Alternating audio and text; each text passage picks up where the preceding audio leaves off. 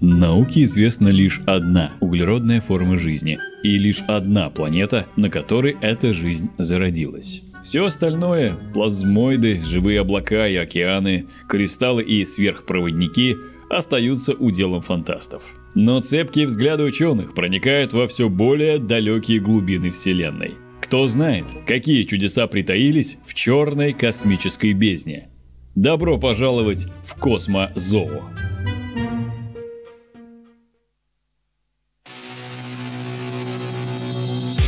Михаил Никитин, старший научный сотрудник НИИ физико-химической биологии имени Белозерского, автор книги «Происхождение жизни от туманности до клетки». Здравствуйте, Михаил. Здравствуйте. Предлагаю проголосовать. Жизнь на основе какой альтернативной биохимии наиболее реальна? На основе кремния, бора, фтора, на основе углерода, но вместо воды жидкий СО2, жизнь из белков и ДНК другой хиральности или жизнь вообще не на химической основе, плазмоиды. Пожалуйста, воспользуйтесь QR-кодом или перейдите по ссылке в чате, друзья, и проголосуйте. Михаил, а вот, вот эти пришельцы на кремниевой основе могли, в принципе, занести жизнь на Землю? Отличный вопрос, в двух словах не ответишь. Придется отвечать по, по частям по порядку. Значит, могли ли кремниевые или какие-то другие пришельцы занести жизнь на нашу Землю? Вопрос распадается на две части. Могла ли наша земная жизнь быть как-то занесена со стороны, с участием пришельцев или нет? И возможно ли разумная жизнь или вообще жизнь на основе кремния или на какой-то другой химической основе, не похожей на нашу. Давайте на это посмотрим. Значит, идея панспермии, заноса жизни на нашу планету, достаточно старая, она была очень популярна в XIX веке, существует во множестве вариантов. Панспермию различают естественную и направленную. Естественная – это без участия разумных существ. Направленная – это то, что делают разумные существа – Панспермия, в принципе, могла бы происходить внутри Солнечной системы между ее планетами или на больших, на межзвездных расстояниях.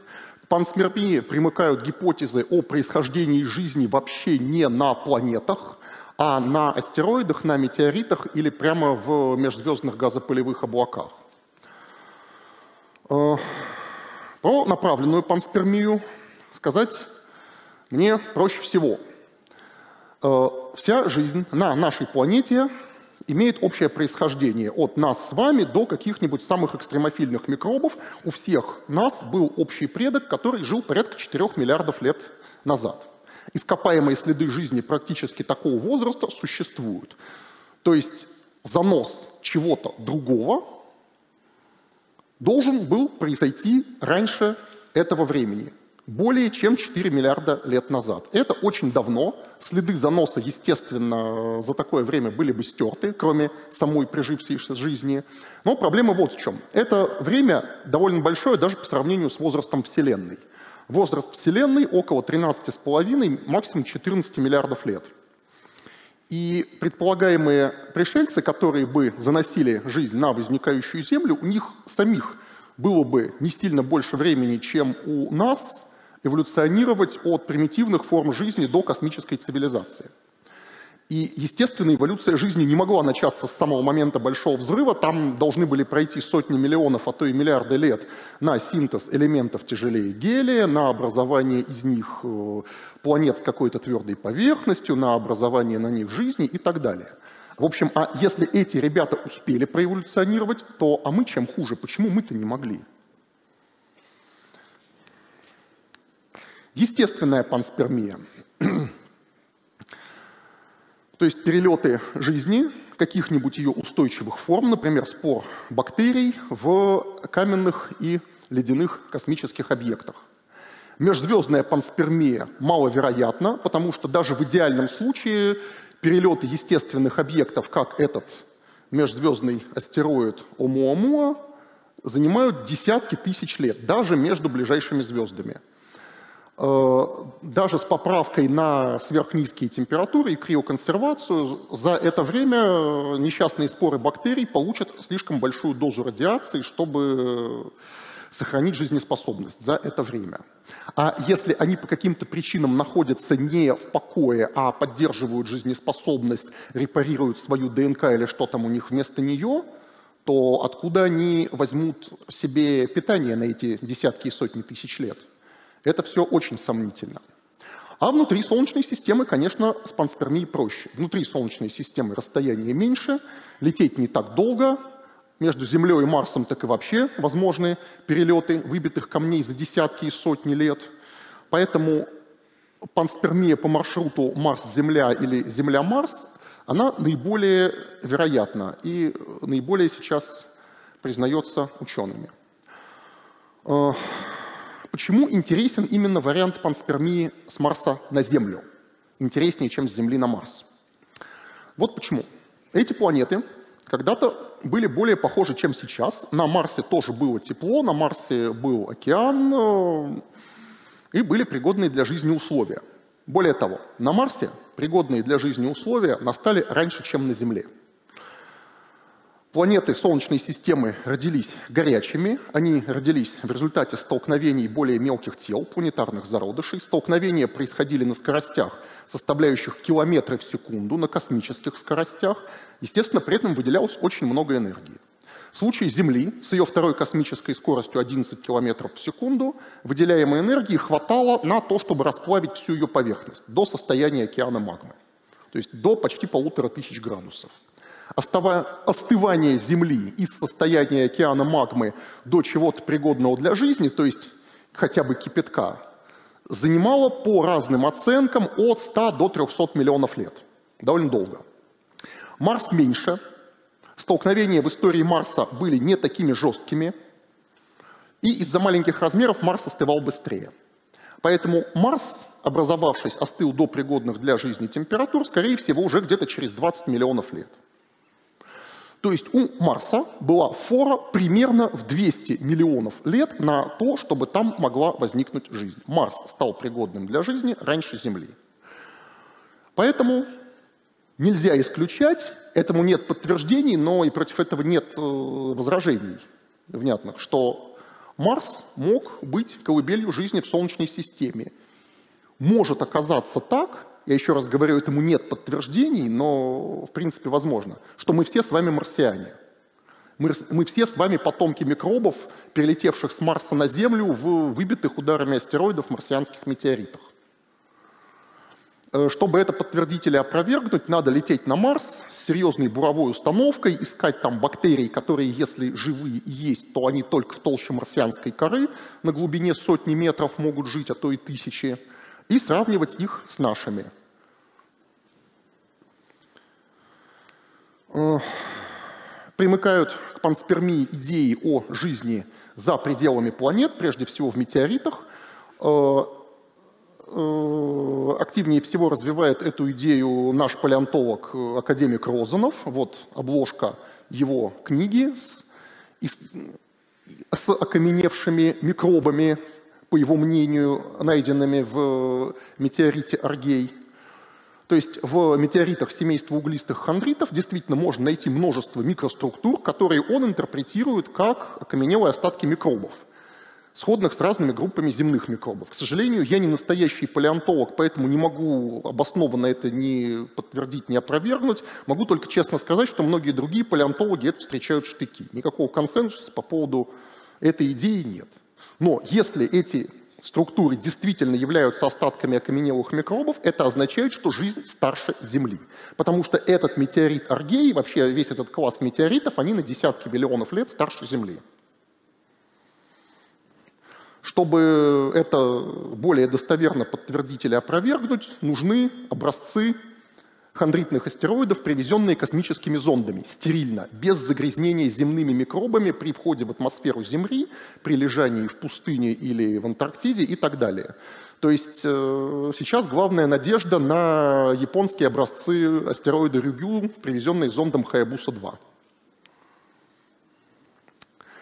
И еще один вариант теории панспермии, который называется мягкая панспермия или молекулярная панспермия, о том, что на Землю были занесены не живые организмы, но какие-то органические вещества, которые приняли важную роль в процессе абиогенеза, в процессе происхождения жизни уже на Земле.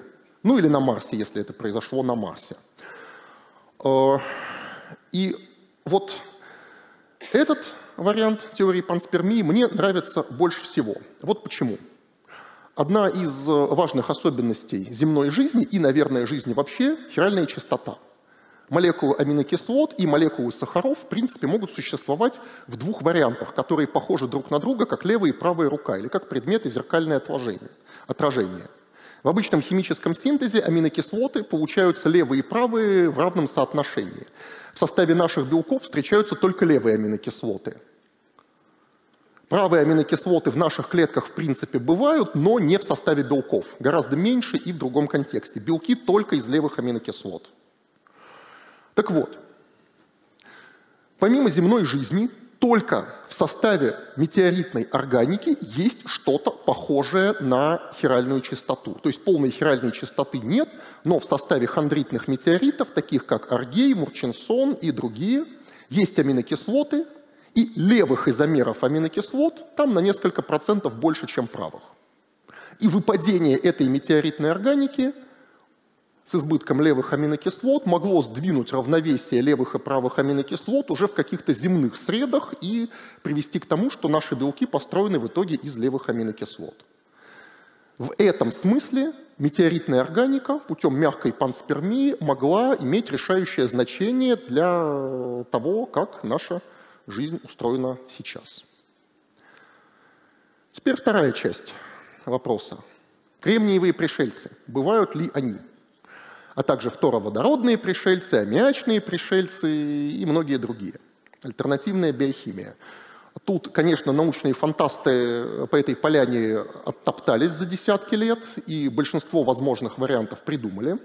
Значит, я попытался рассортировать эти варианты по убыванию чуждости. Совсем экзотика – это жизнь не на химической основе – какие-нибудь там плазмоиды, вихри токов в сверхпроводнике. Я в этом ничего не понимаю, про это спрашивайте физиков. Про это я говорить не буду. Чуть менее экзотика – это жизнь на совсем другой химической основе с другими основными элементами, типа кремния или бора вместо углерода. Еще чуть более похожа на нас жизнь на основе углерода, но на основе совсем его других соединений и, возможно, в другом растворителе, не в воде – Потом жизнь из белков и нуклеиновых кислот, но не совсем такая, как наша, например, чуть-чуть другим аминокислотным набором. И совсем, с одной стороны, близкий к нам, с другой стороны, все-таки несовместимый вариант – это зазеркальная жизнь. Из правых аминокислот в белках и из зеркального же отражения ДНК. Про это мы точно можем сказать, что такая жизнь возможна, потому что она по всем химическим параметрам не отличается от нашей. Но, с другой стороны, она будет с нами несовместима. У такой зазеркальной жизни вирусы, например, ее нас не заразят, а наши вирусы не заразят ее. И работы по получению такой зазеркальной жизни в лаборатории уже идут. Значит, на какой химической основе живое может строиться? Все наши основные биомолекулы, белки, ДНК, липиды, составляющие клеточные мембраны, состоят э, в первом приближении из цепочек атомов углерода. Они основаны на том, что атом, атомы углерода образуют прочные цепочки. Связь СС, углерод-углерод, довольно прочная. Э, на что углерод, в принципе, можно заменить? А э, тут нам сразу можно таблицу Менделеева довольно жестко отфильтровать по вот этому графику графику распространенности химических элементов во Вселенной. Этот график не имеет никакого отношения к химии, он отражает ядерную физику, он отражает результаты термоядерных процессов в звездах, в которых одни элементы синтезируются хорошо, а другие плохо. И красными кружочками тут обведены 7 из топ-10 элементов, используемых нашей земной жизнью. Водород, углерод, кислород, азот, сера, магний и железо. Семь из первой десятки наша жизнь использует. Все эти элементы, включая серу, магний и железо, имеют важнейшие функции в нашей биохимии. То есть с точки зрения использования самого доступного, наша жизнь выглядит так довольно оптимальной. Что из этого топ-10 не выбрано? Не выбрано два инертных газа, гелий и неон, и не выбран тот самый любимый научными фантастами кремний. Почему? Давайте посмотрим. А, да, что еще по этому графику сразу же можно отбросить? Фтор можно отбросить. Океаны из плавиковой кислоты, которые были у Ефремова в этом сердце змеи, кажется, это антинаучная фантастика. Фтора во Вселенной слишком мало, его на пять порядков меньше, чем кислорода. И это не особенность Земли, это во всей нашей галактике так. Фтору не повезло с э, стабильностью его атомного ядра, он плохо образуется в звездах. Бор Элемент с очень интересной химией, образующий сложные молекулы с цепочками и кольцами из своих атомов. Но его еще меньше, его в миллион раз меньше, чем углерода. Поэтому искусственную лабораторную жизнь на основе бора, может быть, когда-нибудь и создадут, а вот естественно возникшей борной жизни во Вселенной мы не найдем никогда, я в этом уверен. А вот кремния много.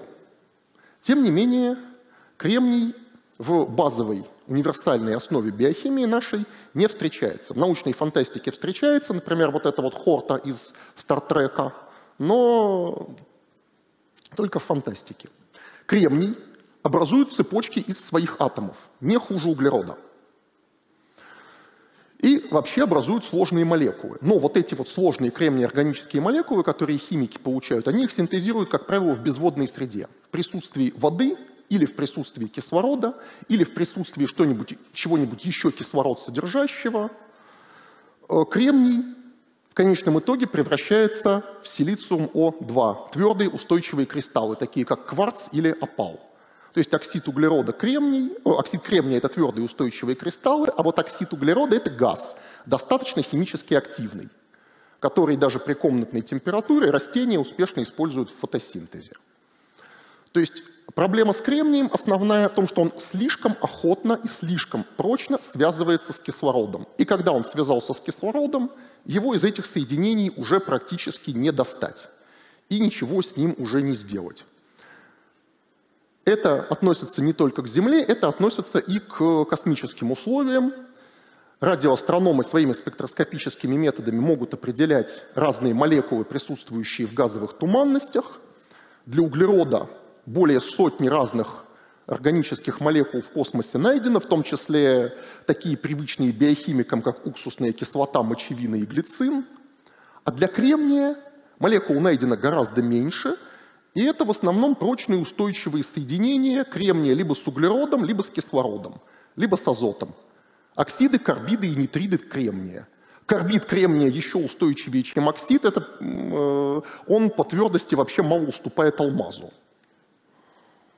Все это, конечно, не очень удобно для биохимии. Собственно, единственное, на что кремний пустила земная жизнь в виде оксида, так это на скелеты. В некоторых группах одноклеточных, такие как радиолярии и диатомовые водоросли. Это красивые ажурные структуры, очень прикольные, но они химически инертные. Кроме как на скелеты, кремний больше ни на что не пошел. Чуть менее экзотический вариант – жизнь на основе углерода, но с его совсем другими соединениями и, возможно, другим растворителем. В научной фантастике, я уже говорил, были варианты жизни в фтороводороде, жизни в аммиаке. Э, есть еще несколько жидкостей, составляемых из доступных в космосе элементов, например, диоксид серы. Но лично мне больше всего нравится вариант с диоксидом углерода, который в фантастике не всплывал потому что в привычных условиях диоксид углерода жидким не бывает. Он сжижается только при повышенных давлениях, выше нашего земного атмосферного. При нашем давлении он либо газ, либо твердое вещество, сухой лед. Но при 100 атмосферах он жидкий в широком диапазоне температур. Жидкий СО2 используется в химической промышленности как э, растворитель. Вот, например, бескофеиновый кофе делают путем экстракции кофеина жидким СО2 под давлением. Растворитель – это очень хороший, еще лучше, чем вода. Он совместим с белками. Белковые ферменты в нем сохраняют структуру, и многие даже работают гораздо активнее, чем в воде. Жидкий СО2, он э, имеет гораздо меньшую вязкость, чем вода, поэтому в нем быстрее диффузия, в нем быстрее молекулы двигаются, быстрее идут химические реакции.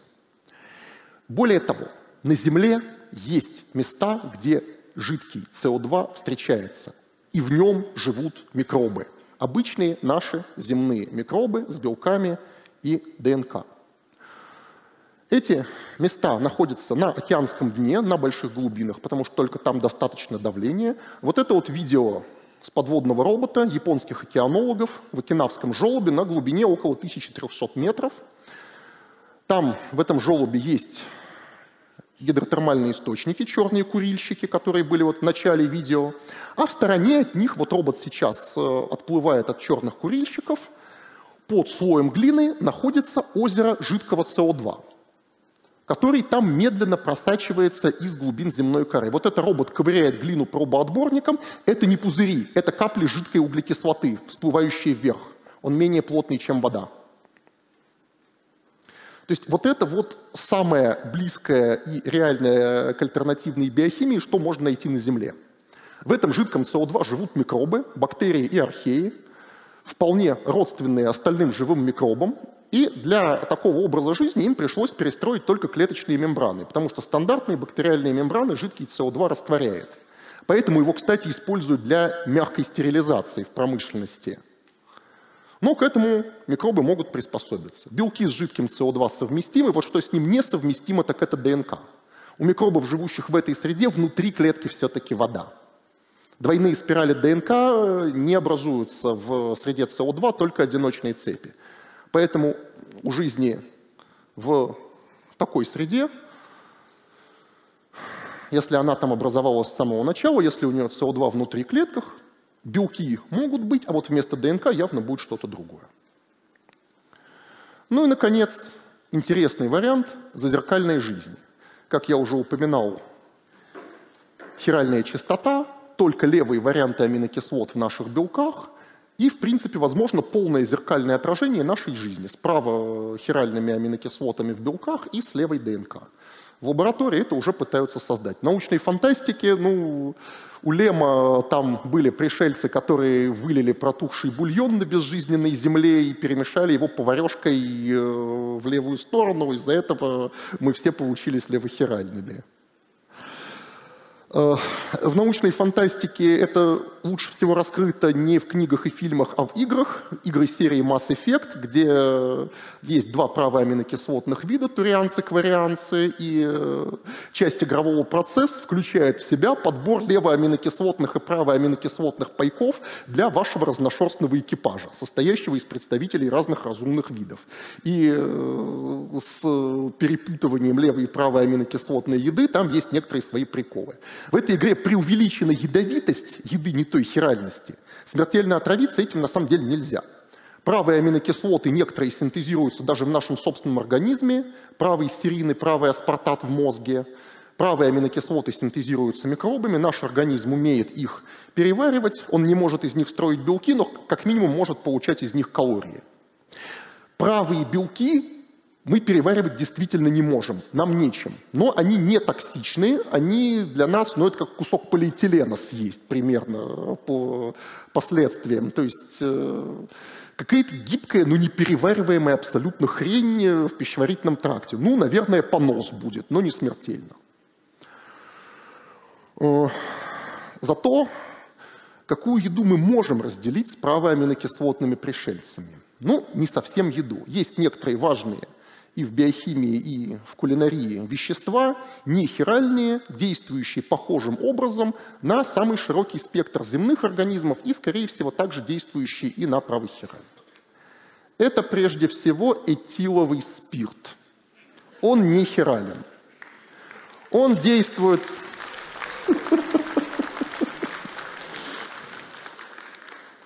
Он действует похожим образом на самые разные земные организмы, Например, э, я напаивал спиртом э, ракообразных. Они тоже сначала веселеют, а потом засыпают. И подозреваю, что на право аминокислотных товарищей он должен э, действовать похожим образом. Я предупреждаю об вреде неумеренного употребления этилового спирта, но для правоаминокислотных пришельцев вред и другие последствия будут примерно такими же, как для нас. То есть, если вы потерпели кораблекрушение на планете с правоаминокислотной жизнью, вам придется из местных, с помощью местных дрожжей делать брагу и питаться ей. Тренируйте печень. Шутка.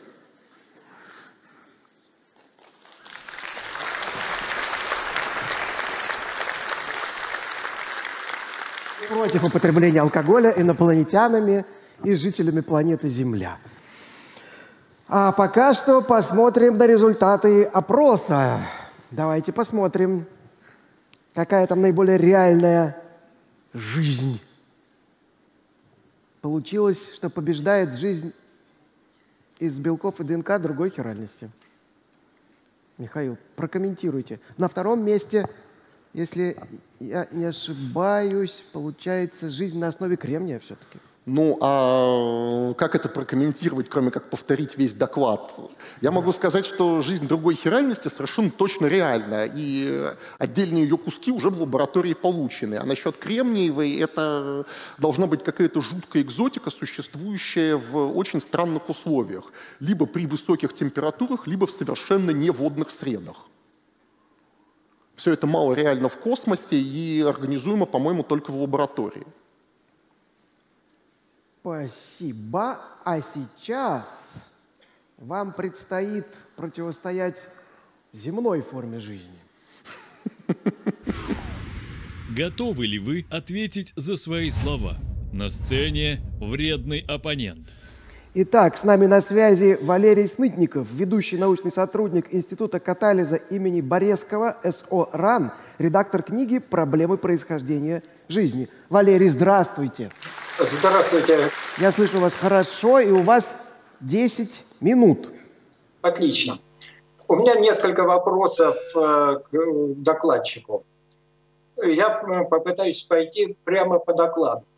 Первый вопрос, который у меня есть, состоит в том, что в первые 200 миллионов лет от сотворения Вселенной у нас э, не было, э, во Вселенной не было элементов жизни. Тогда, по вашему мнению, существует ли общий механизм, в рамках которого э, жизнь была, создавалась вот в первый, в первый миллиард лет – и э, жизнь была зарождена в Солнечной системе. Э, я слишком плохо знаю, какие условия были во Вселенной в первый миллиард лет, и подозреваю, что астрономы тоже не очень хорошо это знают, какие элементы... Нет, это очень хорошо знают, потому что уже есть хорошие наблюдательные данные. В первый миллиард, после первого миллиарда лет уже появилось много звезд.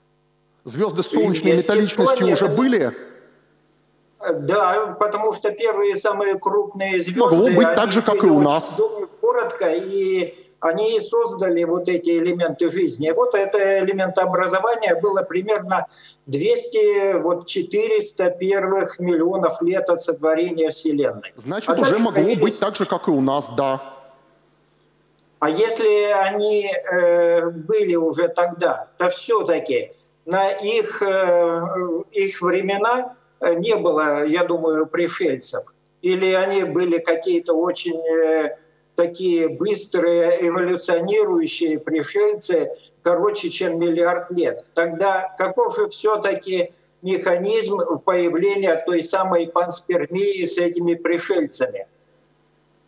Э, простите, последние три слова не расслышал. Каков же все-таки, каков механизм возникновения пришельцев? Как они могут э, быть созданы? Как они могут, могут появиться? Честно говоря, ну, либо так же, как мы, либо другие варианты еще более гипотетические, о которых мы вообще ничего сказать не можем. Если у вас претензии к тому, что я вообще в докладе упоминаю пришельцев, так в этом э, исходный запрос Георгия и состоял. Нет, у меня э, нет никаких претензий, у меня просто вопросы относительно панспермии, распространения жизни. И в этом плане у меня тогда второй вопрос. Вот вы как-то достаточно скептично отнеслись к возможности э, переноса э, каких-то биоцинозов внутри комет, внутри э, астероидов, не, просто межпланетных, а межзвездных. Казалось бы, метровый слой грунта и криогенные температуры, при которых в земных условиях хорошо хранятся биологические материалы, они же прекрасно сохраняются, биологические материалы, и космическое излучение метровый слой грунта защитит – и замечательно могут летать такого сорта астероиды по, э, э, по крайней мере, по галактике и переносить э, какие-то биоцинозы. Разве не так? Ну, для ответа на этот вопрос по-хорошему надо поймать межзвездный астероид и проанализировать его. Значит, с метровым слоем грунта, так, ну, метровый не знаю, ну 10-метровый, ладно, 10-метровый от гамма-излучения защитит, если уж земная атмосфера защищает, которая эквивалентна 10 метрам воды. Ладно, э, так, с этим согласен. Но криоконсервация, которая используется на Земле, это либо искусственная криоконсервация в каких-нибудь специальных средах, с веществами типа формамида, защищающими мембраны, либо естественное, то, что из вечной мерзлоты выковыривают, там, э, жизни, там по-моему, не удалось еще не воскресить никого старше полумиллиона лет. Но, насколько я понимаю, вот э, биологические материалы хранятся, яйцеклетки, сперматозоиды э, при э, азотных э, температурах, при температурах жидкого азота – и они, по утверждению, сохраняют очень длительно свою жизнеспособность. Десять лет они сохраняют, десять лет только. Десять лет только. А дальше? А... Но это с точки зрения человеческого материала, а бактерии, те же самые споры, а в космосе там температура, температура 4 Кельвина – может быть, они лучше будут сохраняться при э, таких еще более низких температурах. Там уже не будут действовать никакие химические реакции практически. Ну, там есть, конечно, но не совсем. Это проверять надо, потому что с яйцеклетками точно экспериментировали, для них жидкий гелий ничуть не лучше жидкого азота оказывается. Понятно. Спасибо. Второй э, момент, вот вы затронули э, метеориты, э, жизнь метеоритов и бактерий, и засомневались относительно надежности того, что там с современным засорением э, современными бактериями этих упавших метеоритов. Но дело-то в том, что э, достаточно легко по электронной микроскопии можно различить современные бактерии с их элементным составом, в которое, как вы понимаете, это в основном углерод, и соответствующие э, эти окаменевшие бактерии, в которые сохраняют свою форму, но в, но в которых уже произошло замещение на тот же самый кремний, на другие. И возраст соответствующих этих окаменевших – легко определяется, он тот же самый вот возраст этих метеоритов. Так, вот э, я уже в лекции сказал, что я не настоящий палеонтолог, и, наверное, настоящие палеонтологи будут бить меня тапками. Э, но так, можно показать обратно презентацию, там дополнительный слайд был примерно для этого заготовлен. Значит, э, в метеоритах обнаруживается очень много всяких микроструктур самого разного происхождения. Вот из последнего, совсем странного, метеоритный белок, гемолитин, явно не земной. Он состоит всего из двух аминокислот, глицина и гидроксиглицина. Гидроксиглицина в наших белках нет – у него изотопный состав однозначно указывает на внеземное происхождение, причем на абиогенное в очень холодных процессах при температуре жидкого гелия. И он образует всякие трехмерные матрицы, в том числе вот э, в виде тонких трубочек микронного размера, на которых э, потом дальше оно инкрустируется соединениями кремния. Это все в метеоритах есть. То есть, с одной стороны, это что-то при участии белков, с другой стороны, без клеток и без преемственности с земной жизнью, скорее всего. Так, э, можно вернуть вредного оппонента на экран обратно, да? Спасибо. То есть, э, что там происходило при рождении метеоритов, что происходило на этих родительских телах хондритов, я боюсь, что мы и сотой доли процента не знаем того, что там происходило, э, и какие морфоструктуры от этого могли остаться. У палеонтологов э, известно очень много примеров, как упорядоченные какие-то маленькие структуры, которые считались остатками каких-то мелких живых организмов, потом выяснялось, что они имеют абиогенное происхождение. Иногда как, это даже получалось воспроизвести в лаборатории. М? Как, впрочем, и наоборот. Те, которые наоборот, считались реже. абиогенного, они оказываются биогенного происхождения. В общем, чем это... более мелкие микрофасилии и большие промежутки времени мы берем, тем э, проще на эти грабли наступить. Давайте оставим эти грабли настоящим палеонтологам, которые тоже на ученых против мифов выступают регулярно. Я э, упомянул про эти микрофасилии, чтобы никто на меня не ругался за замалчивание, но тут, извините, за что купил, зато продал. Э, дело здесь э, куда более... Я могу ответить, за палеонтологию, извините, нет. Хорошо. Но дело-то в том, что здесь куда более серьезное возражение возникает. Если мы все-таки принимаем, что э, жизнь э, возникла в Солнечной системе, зародилась, и зародилась какого-то одного из ваших типов, то это означает, что она могла зародиться только лишь на стадии формирования Солнечной системы, то есть в том же самом протопланетном диске. Да и те химические процессы, и химико-биологические процессы, которые могут проходить в околозвездном диске, вот на стадии так называемого астрокатализа, они вполне укладываются в те 10, 10-60 э, миллионов лет, которые нужно для формирования планет Солнечной системы. У нас время вышло, но, да, но возразите. Я, правда, не увидел тут вопроса. Хорошо. Спасибо. Спасибо большое, Валерий. Спасибо большое. Коллеги, теперь я прошу вас проголосовать. Как вы оцениваете вредность Валерия?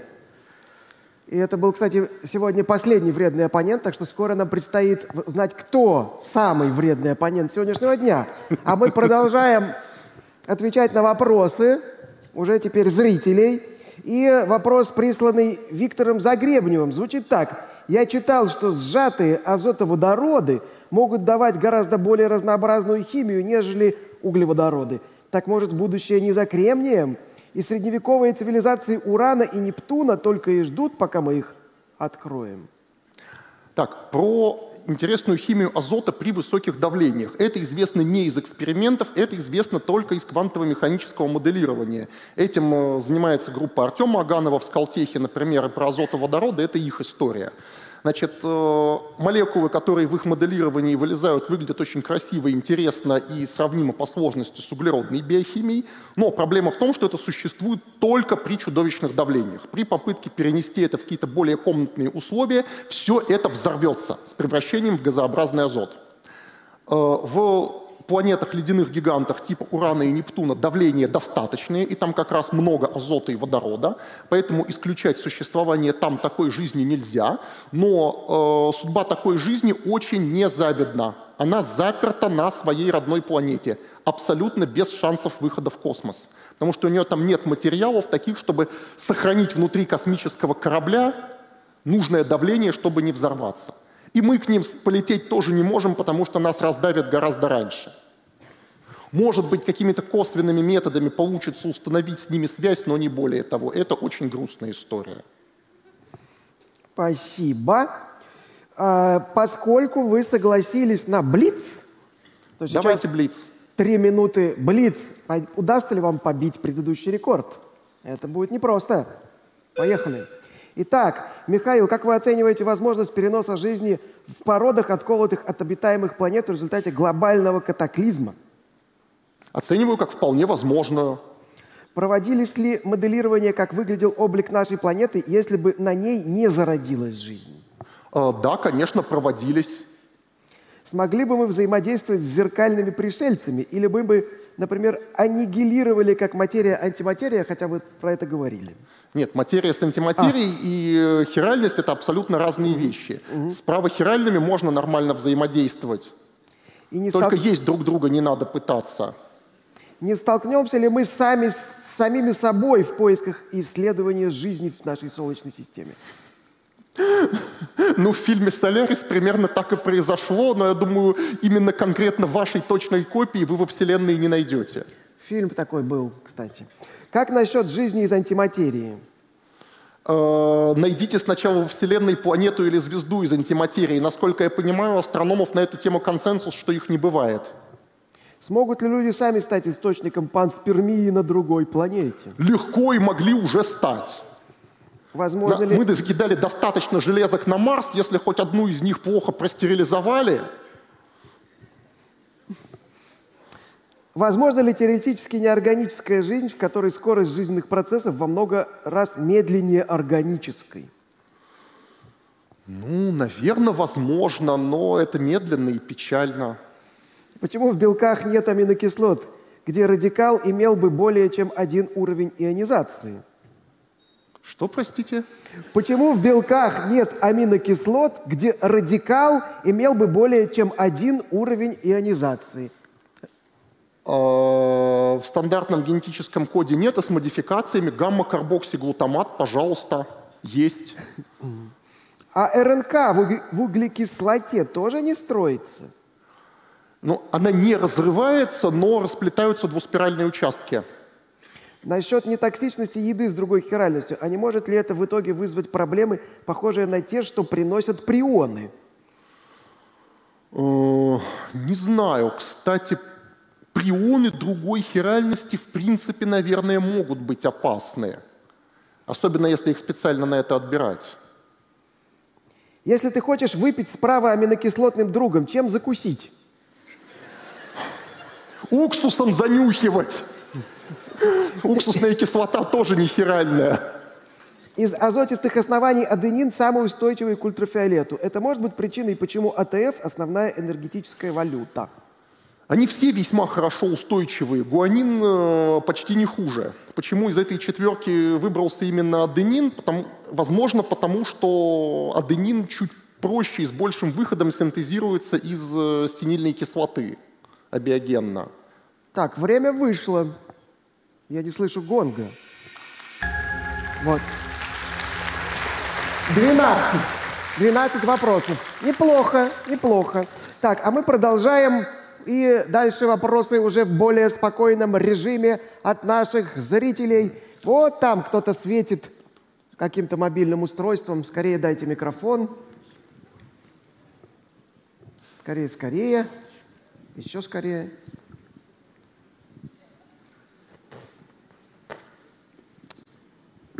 Здравствуйте. Здравствуйте. Анастасия Ростов-на-Дону. Эм, Первый вопрос, э, ну, он чисто формата «да-нет». Э, Если человек попробует правохиральную пиццу, почувствует ли он ее вкус? Правохиральную что? Пыльцу? Только у нас Пиццу. один вопрос можно задать, так Пиццу. что первый вопрос будет и последним, ладно? Тяжело. Э, Так, э, вкус точно почувствуют. Были эксперименты на, на тему вкуса правых аминокислот и левых сахаров. С левыми сахарами больше, потому что на их основе пытаются сделать подсластитель, сладкий, но не калорийный. Так вот, э, большинство правых аминокислот имеют слабенький сладкий вкус. Спасибо. Наши левые аминокислоты это либо умами, либо горькие, либо сладкие, а правые они почти все слегка сладковатые.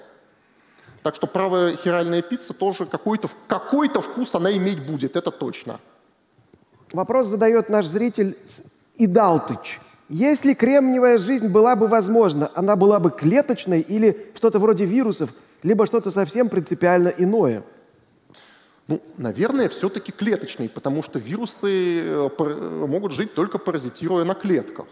То есть э, клеточное в широком смысле это как-то отделенное от внешней среды, каким-то четким барьером типа нашей клеточной мембраны. Мне кажется, это довольно универсальный признак любой жизни, осваивающей хоть сколько-нибудь э, новые среды обитания. Наши микробы могут жить там и в море, и в щелочных озерах, и в кислой воде, и при этом поддерживают внутри клетки нейтральную кислотность, потому что клеточная мембрана позволяет им изолироваться от наружной воды. Так, пожалуйста, дайте микрофончик вот сюда. Вот во втором ряду, да, молодой человек, пожалуйста, дайте микрофончик. Здравствуйте, меня зовут Роберт, Владикавказ. Здравствуйте. Вопрос следующий. А, Если какие, проводились ли какие-то эксперименты, которые хотя бы косвенно а, доказывали, а, что жизнь может зародиться из ничего, как из, нич- из неживого произошло что-то живое? Есть ли примеры экспериментов, которые это доказывают хотя бы косвенно и так далее? Э, Таких экспериментов проведено, естественно, много тысяч, которые с разным успехом моделируют разные предполагаемые этапы этого процесса. То есть образование таких молекул, как аминокислоты и нуклеотиды из более простых химических предшественников, самосборку РНК из нуклеотидов, э, размножение этих молекул РНК, с которого, скорее всего, началась биологическая эволюция и так далее. То есть, чтобы воспроизвести полный процесс, скорее всего, эксперимент должен занимать миллионы лет, и нужна лаборатория масштаба, если не Земли, то 100-километровая. А, естественно, денег никто на такое не даст. Поэтому приходится этого слона есть по частям отдельные, то есть дробить э, предполагаемый процесс абиогенеза на маленькие этапы, которые по отдельности моделируются все, но по отдельности. И у Михаила есть об этом книжка. Да, собственно. Да. А Вопрос задает Шипер Music. К какому типу альтернативной жизни отнести живой океан из Соляриса Станислава Лема?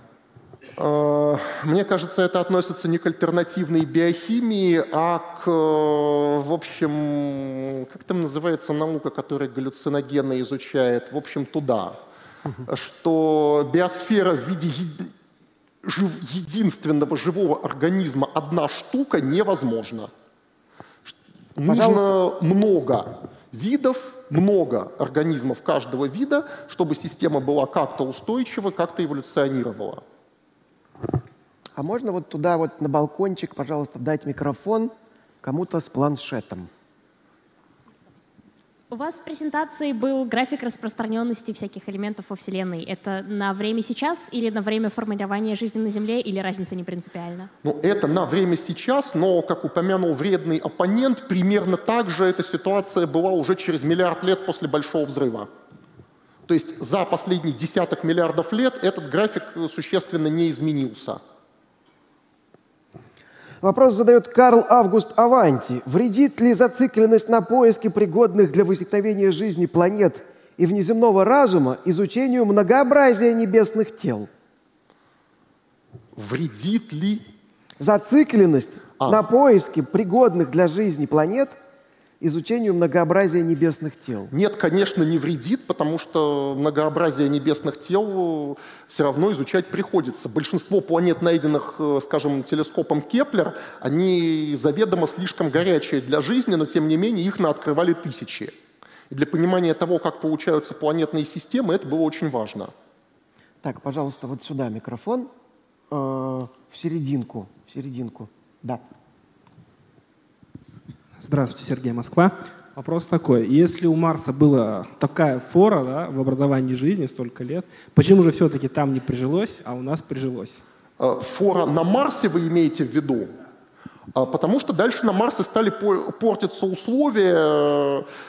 У Марса из-за малых размеров и малого содержания железа быстрее затухла геологическая активность, исчезло магнитное поле, с него начало солнечным ветром сдувать атмосферу, он стал холодным и сухим, каким мы видим его сейчас. То есть там где-то миллиард, миллиард или полтора миллиарда лет условия на поверхности были для жизни пригодны. Сейчас на поверхности Марса в более благоприятных местах одновременно холодно, как в Норильске, сухо, как в пустыне Намиб, плюс еще и радиация. Это в более пригодных для жизни местах. В менее пригодных еще хуже. Вопрос от Ирра. Почему вы земную форму жизни считаете правилом, а не допускаете, что она исключение? Ну, принесите нам правила тогда, если земная форма жизни исключение. Понятно, что по одной точке графика не построишь, но по одной точке можно хотя бы понять, что так бывает. А других вариантов мы еще не видели или не сделали. Давайте, пожалуйста, вот сюда микрофон. Вот, вот сюда. Там рука тоже, по-моему, с буклетиком. Прошу. Здравствуйте, Михаил, Константин, город Нягань. Вот вы говорили, что панспермия межзвездная невозможна из-за того, что нечего будет есть заселенцам. А э, если вспомнить э, наши родные организмы, такие как маты и строматолиты, которым удалось построить энергетический замкнутый цикл, может быть, такие смогли, особенно если они как вы сказали, вредному оппоненту залегли на 10 метров внутрь грунта и построили там какой-нибудь естественный ретек. Ну, вопрос в порядке бреда, но тем не менее. У строматолитов, э, ну, во-первых, замкнутость их э, геохимических циклов э, несколько преувеличена, потери вещества были и там. Во-вторых, строматолиты вообще-то питались солнечным светом. Они были построены на основе цианобактерий или каких-то еще фотосинтезирующих микробов. Вот. В условиях какого-то астероида или кометы, летящего через межзвездную среду, естественно, света там никто не даст.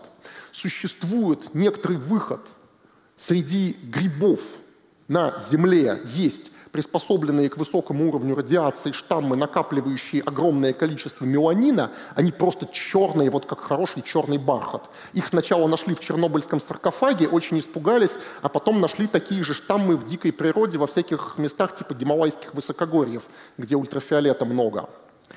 И в лаборатории показали, что они отчасти могут использовать ионизирующее излучение, жесткий ультрафиолет, рентген и даже гамма как источник энергии. Не как единственный, но это ускоряет их рост раза в три, если это на бедной питательной среде. Наверное, на этой основе можно сделать какую-то форму жизни, которая будет питаться только радиацией, но тут э, нужно либо, чтобы ей был этот источник радиации не слишком сильный, но и не слишком слабый на все эти сотни тысяч лет, либо ну, с э, питанием температурным градиентом, как вы сказали, естественный ретег, я, э, тут, вот это мне уже совсем трудно представить. Я не говорю, что межзвездная панспермия в принципе совсем невозможна. Я говорю, что она гораздо менее вероятна, чем внутри одной звездной системы. В конце концов, сколько метеоритов падает на Землю каждый год и сколько межзвездных объектов мы в Солнечной системе вообще видели? Вопрос Совершенно зад... разные количества, на порядке.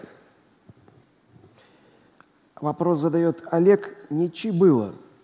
А жизнь на Земле один раз зародилась, и все существа, в принципе, друг другу родственники? Или было несколько независимых случаев появления жизни? Если было несколько независимых случаев, то от них не осталось никаких следов. Все, что мы видим сейчас, это следы одной попытки. Может быть, она была единственной, может, она съела конкурентов, но мы видим следы только одной попытки. Так, давайте на балкон дадим микрофон в левое крыло, пожалуйста. Вставайте только, вставайте, чтобы вас было видно. Здравствуйте. А, спасибо большое, во-первых, за доклад. А, Марина Москва. И я хотела бы уточнить по поводу последнего дополнительного слайда. Вы сказали, что там инкрустируется кремень, э, кремний. А он там инкрустируется, выполняя какую-то функцию, и вообще как, как для чего он там? Спасибо. Ну, не похоже, чтобы он там выполнял какую-то функцию. То есть сейчас это уже давно мертвые структуры, которые не реплицируются. Предполагается, что там была репликация, когда эти метеориты только возникали, когда это было в условиях межпланетного облака пылевого. Так, следующий вопрос э, задает Ирина Тахадзе.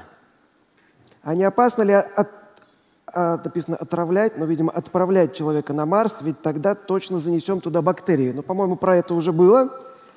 Ну, если ходить только по поверхности Марса, то занесенное, скорее всего, там же и погибнет. На поверхности Марса все-таки жестковато для них, для размножения и выживания. А вот если бурить, да, то надо, конечно, соблюдать осторожность. А можно вот туда, пожалуйста, микрофон? Вот, да. Благодарю за лекцию. Хотелось бы задать следующий вопрос. А, несколько лет назад я нашла сведения о том, что на спутнике Сатурна, на Титане, а, были найдены озера из углерода, то есть из жидкого метана Жидкого и этана. А, Вопрос в чем? Стоит ли рассматривать Титан как возможное место, откуда жизнь могла теоретически панспермироваться на Землю, или же место, где, возможно, когда-нибудь зародится жизнь? Насколько жизнеспособна эта теория? Спасибо. Так, ну что э, с Титана происходит наша земная жизнь, это очень вряд ли, потому что жизнь, которая живет при температуре минус 170 градусов в жидком метании, перенести ее в жидкую воду при температуре градусов на 200 больше э, очень сомнительно. Это какой-то очень резкий переход. На Титане пытаются найти жизнь на какой-то другой химической основе, то есть явно углеродную с использованием азота, но при низких температурах и вот в этом другом растворителе. Проблема в том, что жидкий метан – это довольно плохой растворитель. Во-первых, в принципе, чем ниже температура, тем хуже все крупные молекулы растворяются в жидкостях. Во-вторых, конкретно метан – это не полярная молекула, в нем нет местных положительных и отрицательных зарядов, которые есть в молекуле воды, есть в молекуле аммиака, есть в молекуле СО2, есть в молекуле диоксида серы, а вот в метане их нет. Поэтому из-за неполярности метан еще более худший растворитель. То есть э, там э, почти ничего, кроме других углеводородов, и то не слишком тяжелых, растворяться не будет химическое разнообразие того, что там возможно в жидкой фазе, как-то маловато. Вопрос задает наш зритель Имре Ач. Есть же такое слово «флуктуация». То есть ничего не мешает фтору или бору иметь высокую концентрацию локально. Если взглянуть на элементы с этой стороны, есть иные перспективные претенденты. Э, ну, свойство образовывать длинные прочные цепочки из своих атомов, оно в таблице Менделеева вообще бывает очень редко. Это умеет углерод, это умеет кремний, это умеет бор, это при некоторых условиях умеет фосфор, возможно, при высоких давлениях это умеет азот, но это еще экспериментально не проверено, и, собственно, все. То так. есть вариантов там немного. Пожалуйста, вот туда микрофон. Спасибо большое за лекцию. Меня зовут Ксения из Химок, и у меня такой вопрос. Есть ли какие-то факторы в зарождающейся звездной системе, которые могут повлиять на хиральность аминокислот потенциальной жизни, которая там может зародиться? Спасибо. О, это отличный вопрос. Откуда вообще в метеоритах взялся перекос хиральности аминокислот? Это большая загадка. Там есть две основных группы гипотез, одни из которых связаны с астрофизикой, а другая с физикой элементарных частиц вообще. Значит, во-первых, про астрофизику. Э, есть оптические процессы, в которых аминокислоты одной хиральности могут разрушаться ультрафиолетовым излучением сильнее, чем другой. Для этого нужно ультрафиолетовое излучение с так называемой спиральной поляризацией. Это не обычный ультрафиолет, испускаемый там по тепловому механизму, это, например, какое-нибудь синхротронное излучение, которая излучается из мест с сильными магнитными полями. Есть сильно магнитные белые карлики, которые испускают ее довольно много. Проблема в том, что белые карлики — это трупы звезд. Это конечная стадия жизненного цикла звезд. Они находятся не там, где новые звезды зарождаются.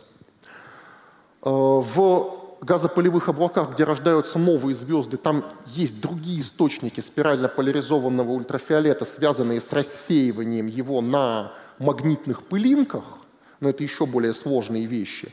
В общем, э, главное, что про астрофизические механизмы надо понимать, что э, там в туманности образуются зоны, где преобладают аминокислоты одной хиральности, и зоны, где преобладают аминокислоты другой хиральности. И в среднем по туманности тех и тех будет поровну. И в среднем тогда по галактике мы будем находить поровну планет с левой и правой аминокислотной жизнью.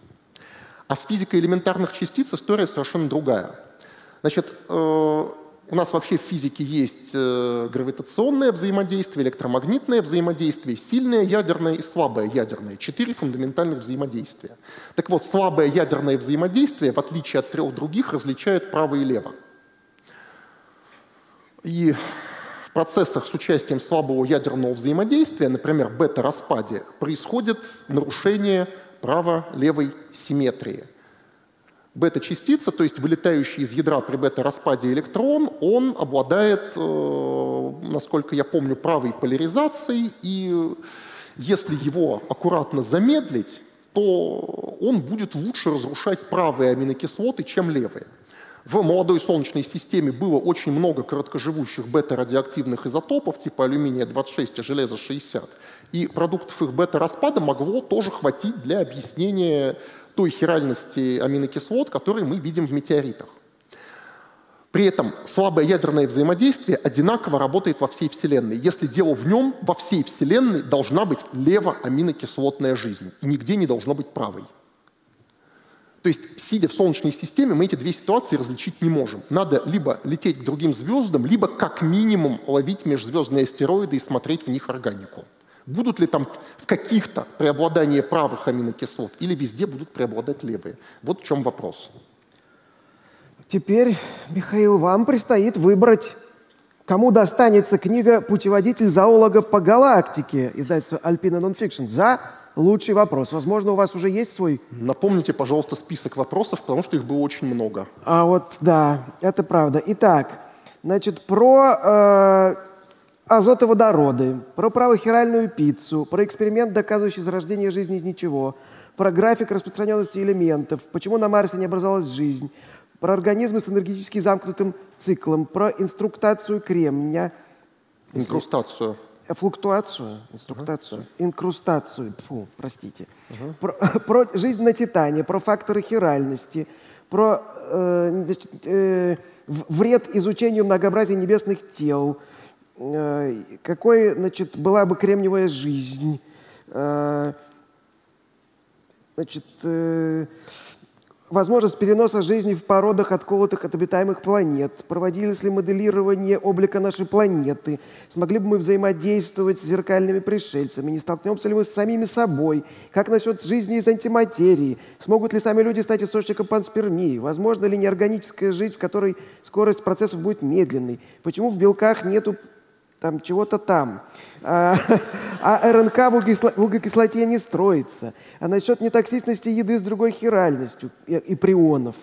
А, значит, чем закусить справа аминокислотным другом? Значит, э, кто там самый устойчивый к ультрафиолету из азотистых оснований – аденин. Это может быть причиной, почему АТФ основная валюта. Значит, Солярис к какой альтернативе жизни относится? Так, давайте Блиц не трогать, потому что туда были выбраны более короткие и менее интересные вопросы.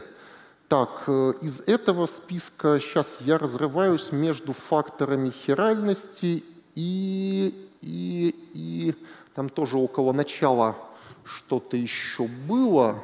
Мне надо начать сначала? Начните сначала лучше, да. Правохиральная пицца, угле, а, а азот водороды, эксперимент, доказывающий график распространенности ага. элементов, инкрустация кремния, жизнь на Титане, факторы хиральности. Давайте, Михаил. Жи...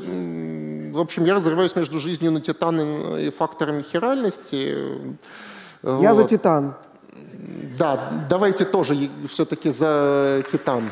Жизнь на Титане. Итак, автору вопроса про жизнь на Титане уходит книжка «Путеводитель зоолога по галактике».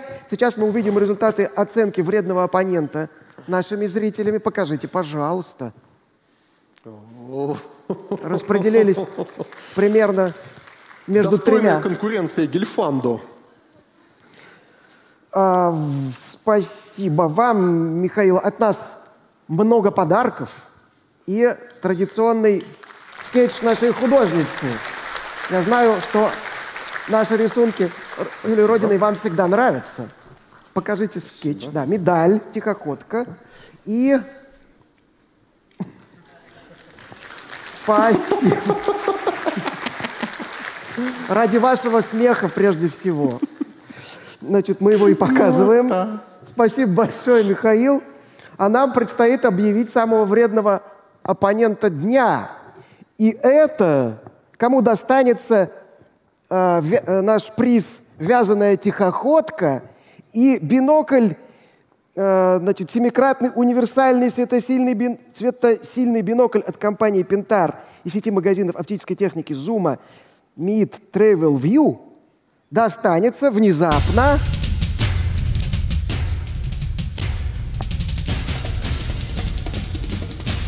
Александру Панчину.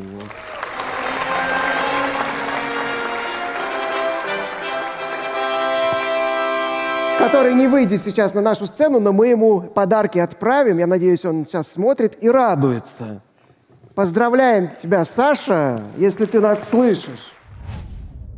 Тысячи лет люди жили на планете, которая идеально подходит э, для их жизни. А затем они изобрели телескоп и стали более детально разглядывать небо и увидели там звезды, плотность которых э, сопоставима с плотностью атомного ядра, а, что там есть объекты сил тяготения, которых столь велика, что даже свет не может их покинуть. У вас появились вопросы. Вы с чем-то не согласны? Пишите комментарии с хэштегом постскриптум. Докладчик будет отвечать на ваши вопросы в прямом эфире на канале «Лаборатория научных видео».